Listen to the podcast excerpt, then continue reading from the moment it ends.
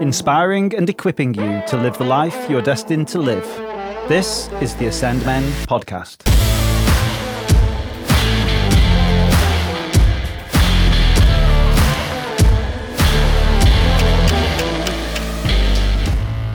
One of the reports we get from our podcast hosting platform shows the global listener locations.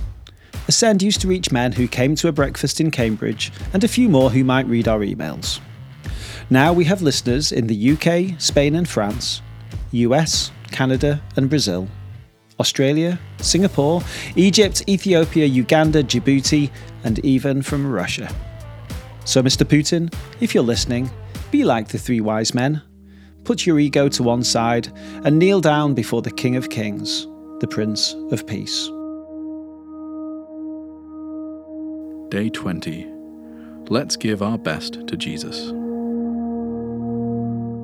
On coming to the house, they saw the child with his mother Mary, and they bowed down and worshipped him.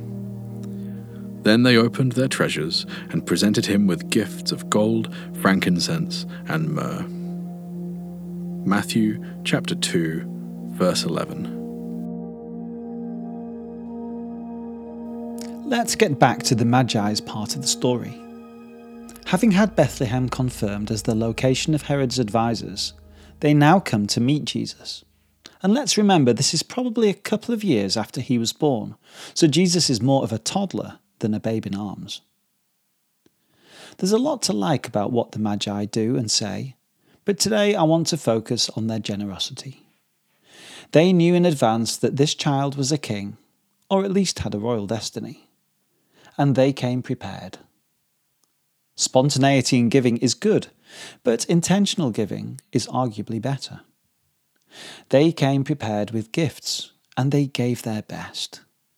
Gold is obviously valuable, but in that time and place, so were frankincense and myrrh, spices of great cost and prestige. We can learn from the Magi and imitate their giving in two ways be prepared and give your best. We should think in advance about giving and plan on giving rather than letting it be an emaciated afterthought. Tithing should be the first item in our budgets, not squeezed around everything else. And we should give our best to Jesus, the best of our time, treasure, and talents. Why should He have to make do with the dregs of our energy and the splintered snippets of our attention? He is our King, after all.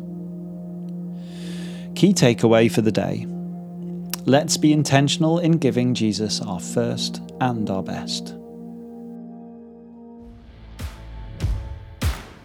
That's it for this special Advent episode.